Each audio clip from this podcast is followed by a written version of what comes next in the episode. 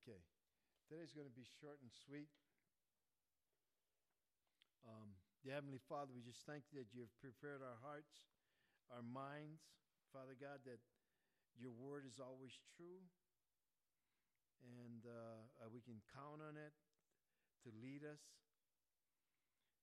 to deliver us from all trials and tribulations, Father God, that, that your word is what brings life to our bodies, Father God. You, you breathe that breath of life in us at the beginning of time.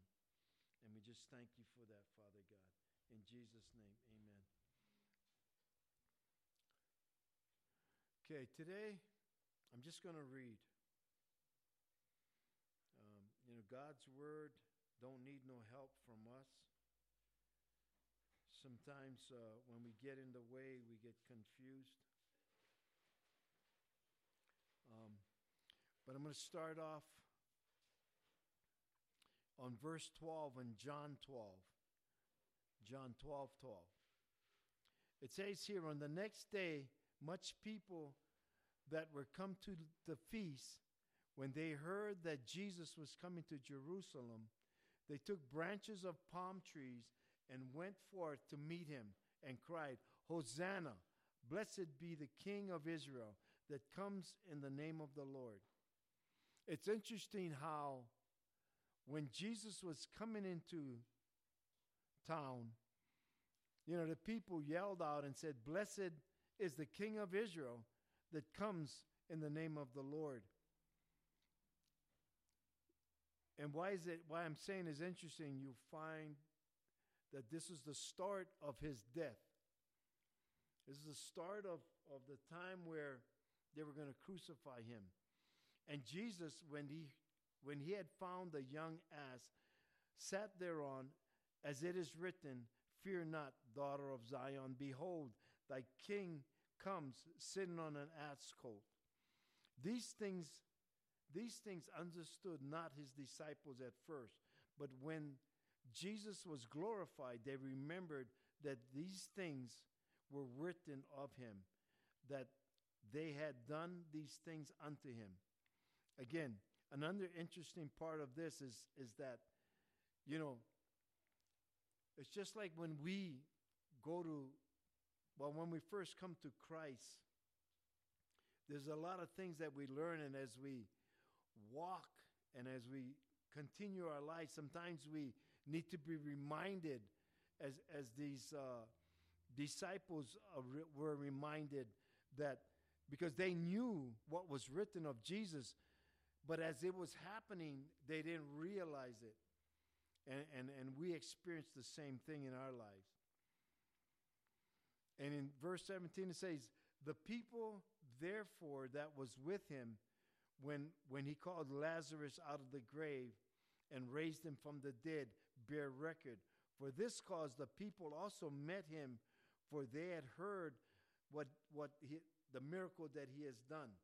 The Pharisees said among themselves, Perceive you how you prevail nothing. Behold, the world is gone after him.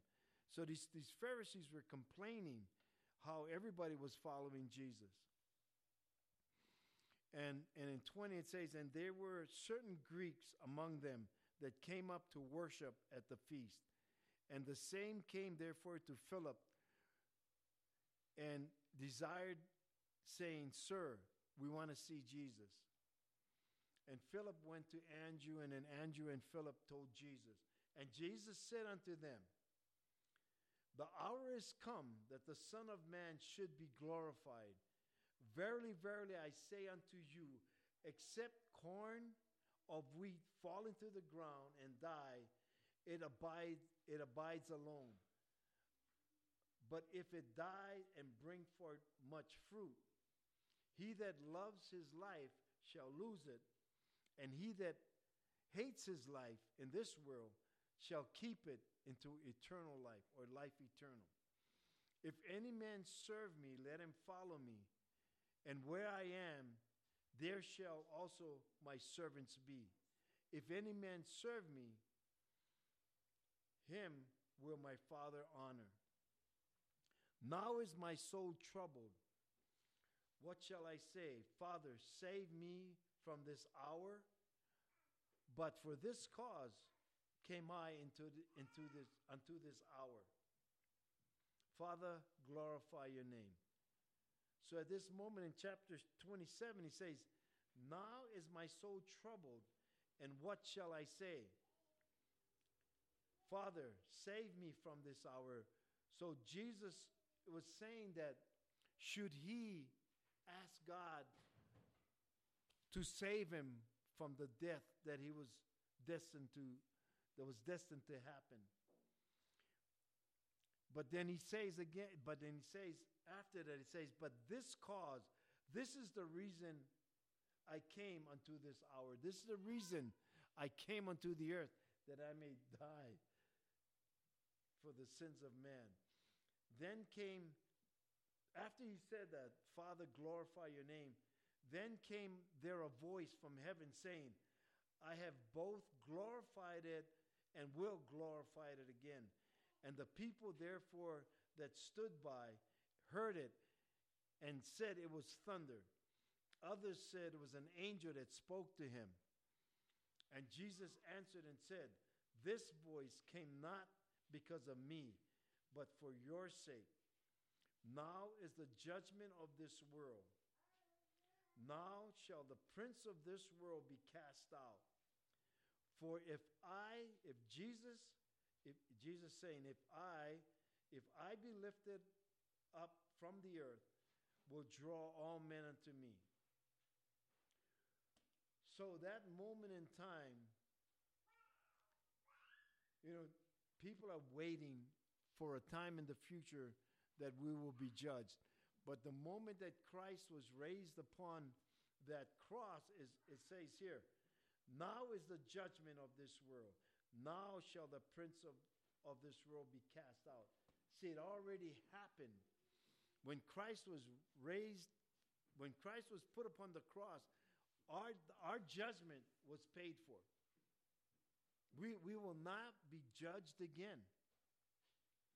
Because Jesus, if, if you read Isaiah 53, it tells you all what Jesus did upon that cross. He paid for the judgment of each and every one of us. And the prince of this world, who is the prince of the world? The prince of the world is our adversary, is Satan, the devil. And it said here in God's word, now shall the prince of this world be cast out. So when when when Satan was cast down, he became the prince of this world. But when Jesus was lifted up upon the cross, Satan, the prince of this world, was now cast out. So now he has no authority. No authority over this world or within this world. It's, it's only Jesus has the total authority. And Jesus, having the total authority, has now given us the same authority in this world. We cannot, we cannot allow things to happen. We cannot. In, in, the Word of God, it says that as Christ is, so are we in this world. Christ is at the right hand of the Father. The right hand of the Father means authority. And the right hand of the, the Father as he is, so are we. We are all in authority here. Say, we don't need to, to wander. We don't need to wander. We don't need to uh, uh, try to figure out, you know, what is the best thing for us. We already know, you know, um, as Alex and I was talking earlier, you know, if, if we can see things through the eyes of Christ, there would be no issues in our lives. You know, we need to see how Christ sees. We need to see how each other, we need to see each other how Christ sees us. You know, we need to love each other like how Christ loves us. You know, Jesus said at that time, He said that if I do not leave my Father can't send another. And he sent the other. The other was the Holy Spirit that dwells in us. See, we don't need we don't need nothing else but what's in us already. What we need to do is we need to bring what's in us outward. We need to manifest what God has placed in us. We need to manifest that spirit that is dwelling in us, the spirit of God that lives in us. We need to magnify that outwardly. Now she's going out the door. We need to magnify that outwardly. We need to be bold in our lives. We need to be bold in our speech. We cannot allow death to reign. We cannot let people go without understanding who Christ is. It is an important part of our lives. You know, Pastor Mike shared something, I mean, was sharing last Sunday, and um, you know, there's a lot of times that I uh, want to give up. You know, I want to throw in the towel.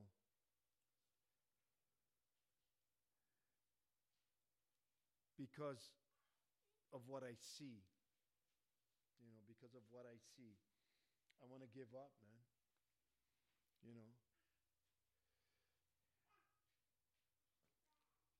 But every time I, I,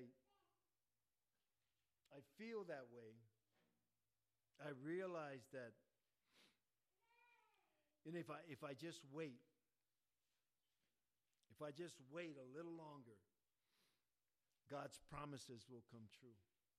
And so when I heard Pastor Mike speak last uh, last week, uh, it really spoke to me. You know, and it was a, it's a conversation that uh, Alex and I had, uh, I don't know, last month or a few months ago, you know, because sometimes it's not always easy doing something like this. It's not always easy um, trying to share the gospel. And, and sometimes we get discouraged. We're, we're no different than anybody else. You know, we may stand up here and, and share the word of God, but but that doesn't mean that, you know, we don't have uh, the same things going on in our minds and, and in our bodies. But then again, then you get people that will come through, through and speak encouragement, like Pastor Mike came last Sunday and speak encouragement. And, and when, you, when I was reading this passage this morning, it gave me encouragement that, that all I need to do to keep on is just lifting up Jesus because the Word of God says that as I lift up Jesus, it will draw all men.